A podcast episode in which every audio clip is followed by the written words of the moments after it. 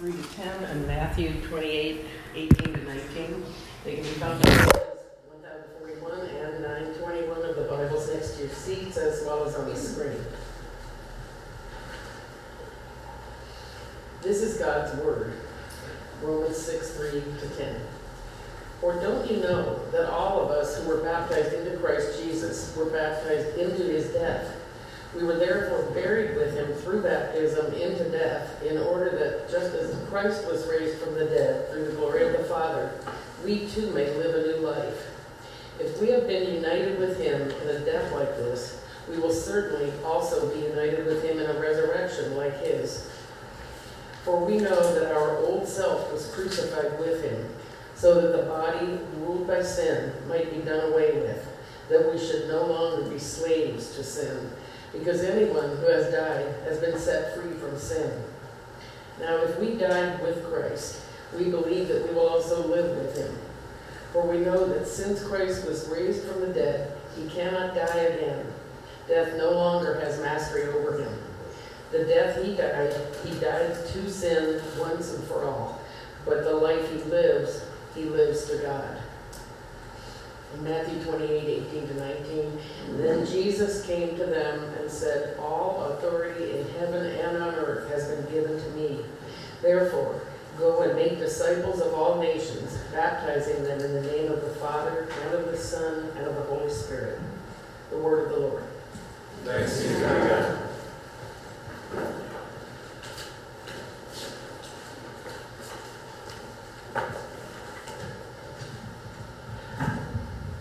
Let's pray.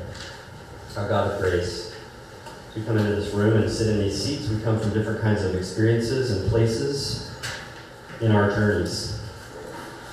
So whether we sit here with a lot of doubt, a lot of wounds, anger, or whether we sit with a sense of blessing and peace and thankfulness, help us to know as we listen for your voice that we're all in the same boat. We're all more in need of a Savior than we care to recognize.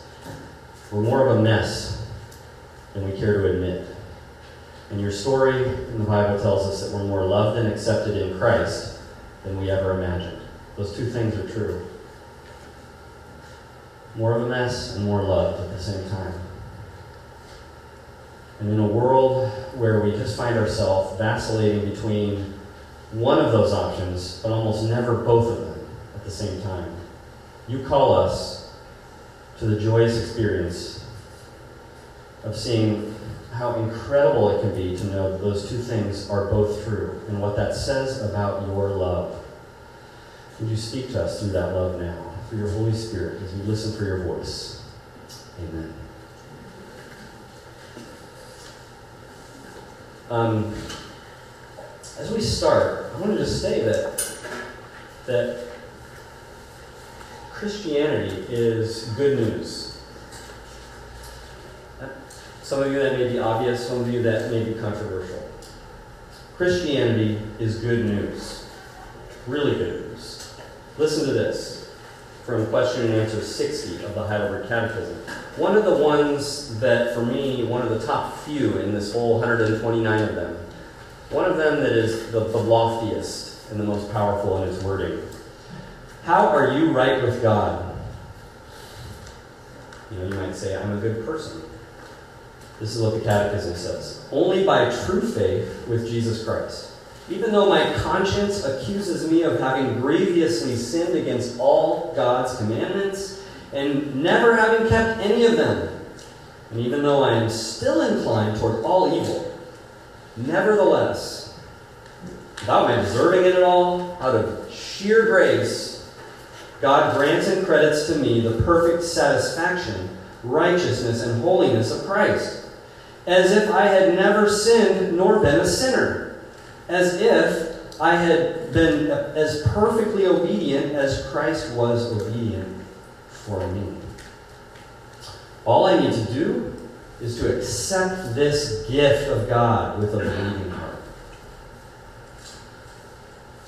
That's the good news of the gospel. That's a great summary of what Christians believe and what the Bible teaches. But we, it's also very gracious. It's a very big statement of grace. But we are, we have huge limitations at grasping grace. You could probably find examples in your life this week of how, of lack of grace, of being ungracious, or assuming God is ungracious towards you. And so, um, God actually knows this, that we are prone to disbelieve grace and find we're prone towards looking for any way for it not to work out as a gracious relationship with God. Either um, I'm going to run away from God and pretend there's no no problem here, or I'm going to run at God and pretend like I can fix it with my religious behavior. We're so prone against believing and grasping grace that God gave us the sacraments that Jesus instituted with his words. He told his disciples to do these things baptism and the Lord's Supper. They are helps for us to grasp grace. So listen to how question 66 tells us that, what the sacraments do. What are the sacraments? Answer Sacraments are holy signs and seals for us to see. They are instituted by God so that by our use of them, He might make us understand more clearly the promise of the gospel and might put His seal on that promise. And this is God's gospel promise to forgive our sins and give us eternal life by grace alone because of Christ's one sacrifice finished on the cross. That's the sacraments. They have a role. The Catechism helps us see how they are there to help us grasp grace. And they, they are full of images, and they, it's not just like baptism as we look at today. It's not just baptism tells us one thing that baptism shows us, and baptism, one of the key big images of it is washing the way, washing away of sin. Um, and so that's a pretty incredible and central, powerful image to baptism. But it doesn't stop there. It, it, it functions as like a doorway to open up the hallway or the catalog of images throughout the Bible story. Of the times where God, despite um, our inability to, or our, just our all out running away from Him, God's ability to make a promise and make a relationship and to kind of put His sticky glue of tenacity onto that relationship. So, despite our worst um, devotion, it's still going to work. Baptism kind of brings us into the catalog of all these times, like when um, God made a covenant with Abraham. There was this really romantic ceremony where a, a bull was cut in half and there was blood everywhere.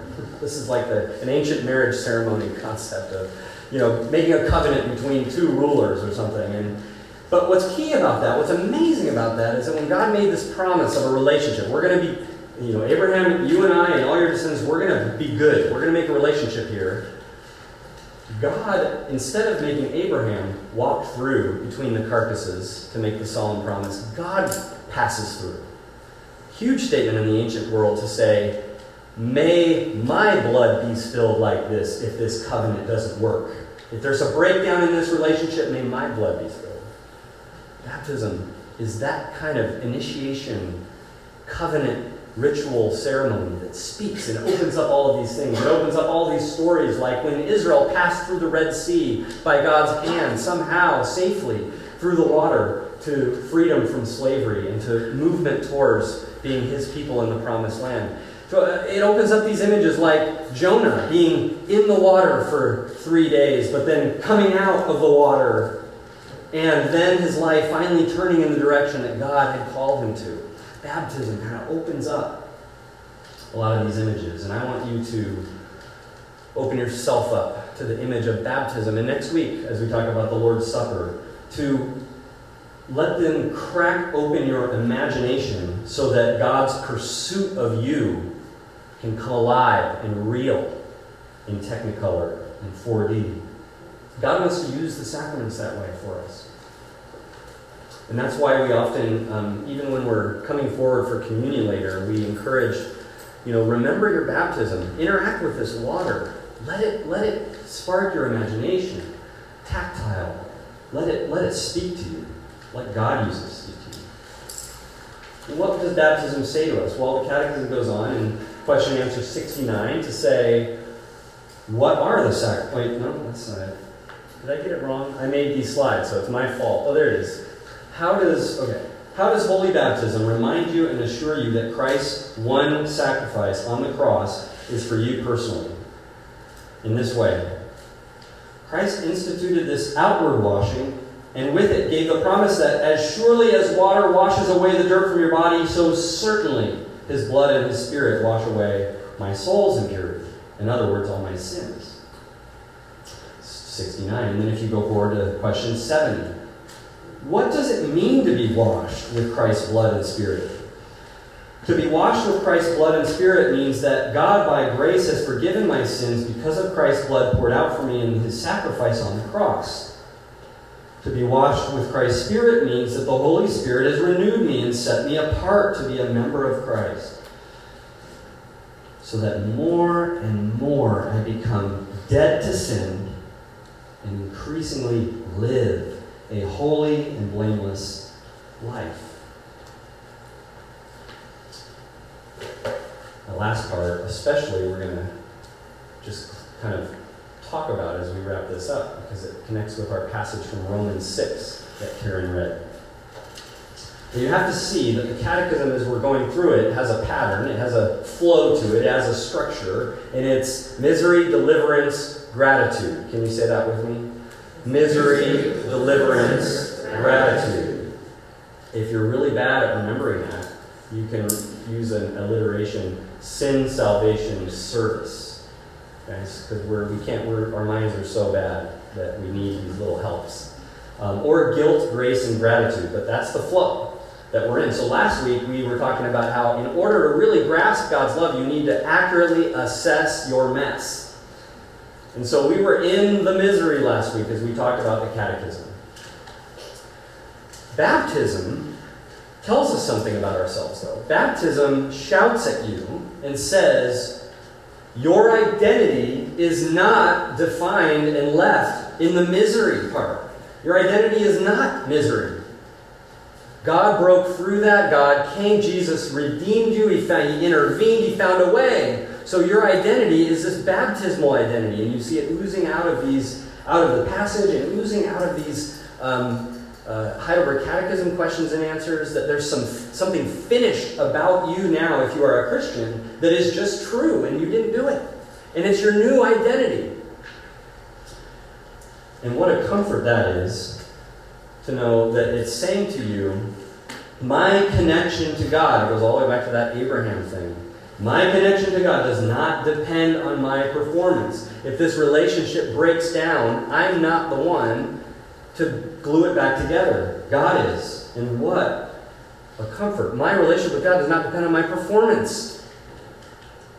What a relief. What a comfort in life and in death. That's what the catechism is getting at over and over.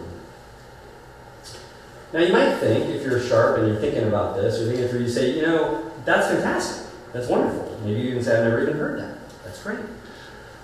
But you might also follow up and say, but what motivation would I have or anyone else have to, let's say, try to be a good sacrificial person? Try to make God happy. What motivation would I have to avoid the evil uh, that maybe looks really fun that I don't want to give up? What motivation would I have if you're saying it's not really going to matter? Because it does my connection with God doesn't depend on my performance and my keeping it good. So what do you do with that? In fact, Romans chapter 6 that we just read from, we skipped a couple of verses that are actually really helpful in context. Um, and that's fine, we intentionally skipped that, but I'll bring them up now because the chapter starts right before that by saying, what shall we do then? Shall we go on sinning so that grace may increase?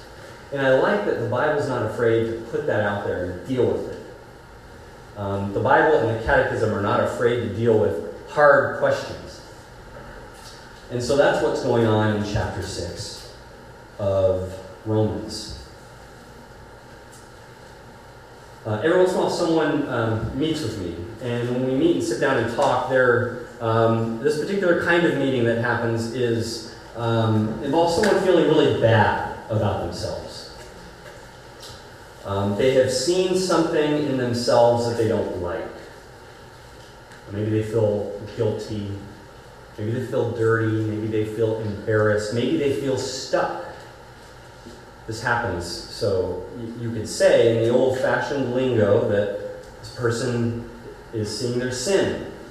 And isn't that quaint and cute that people still go to their pastor to talk about their sin?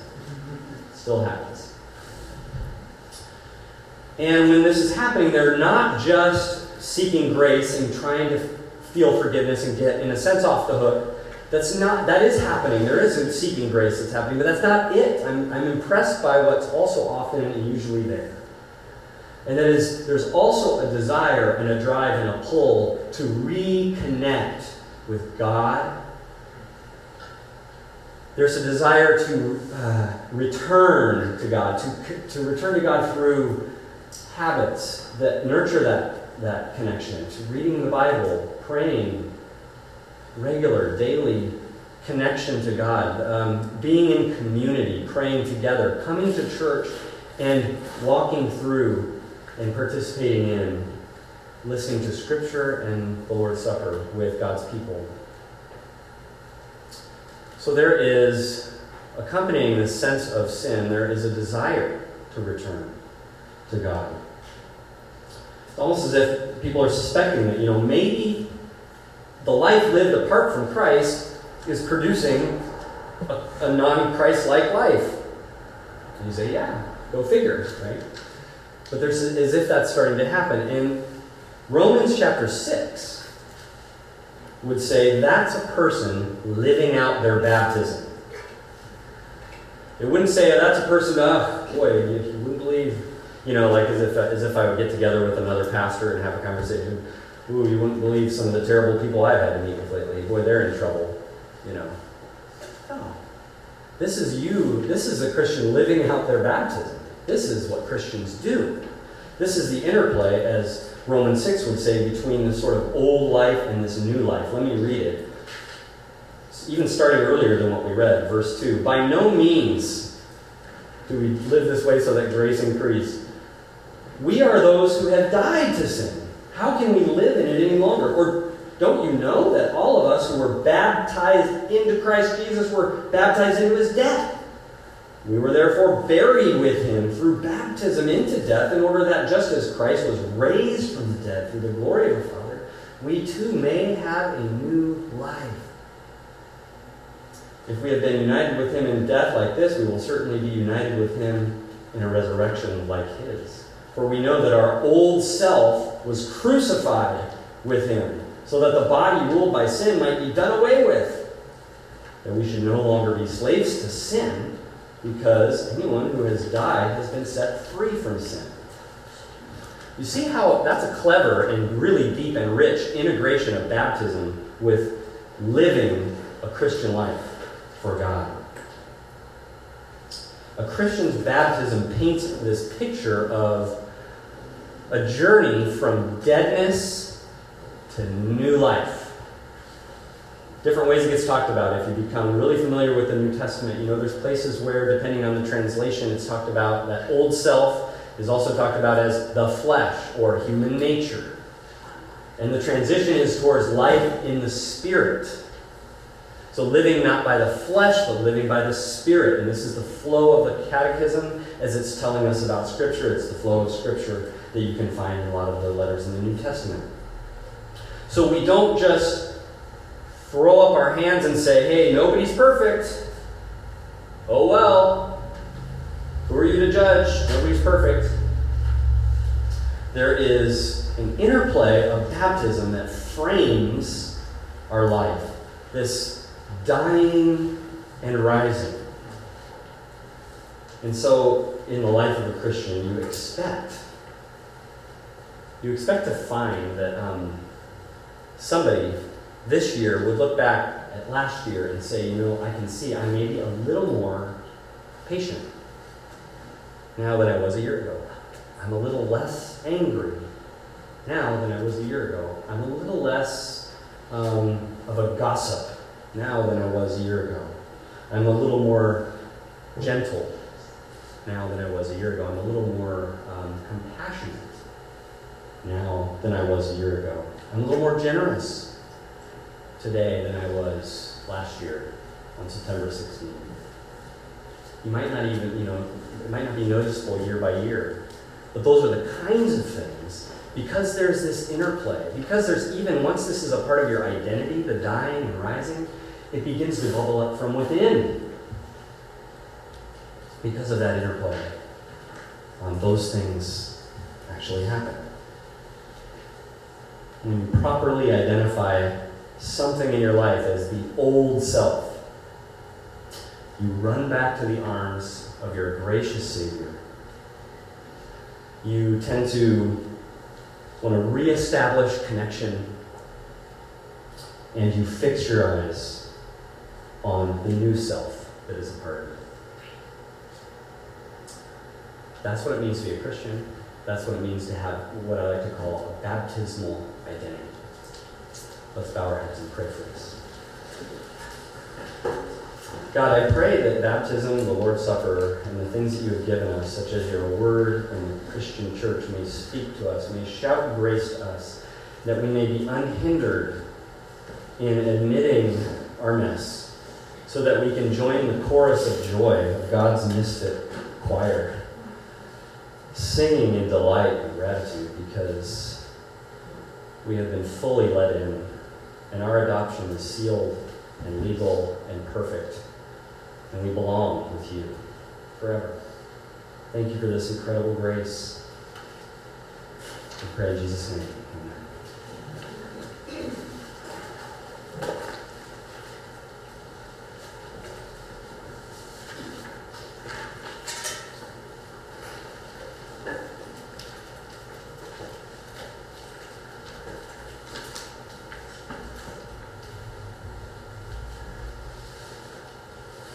We respond to this message in God's Word through offering prayers on behalf of our church and the world.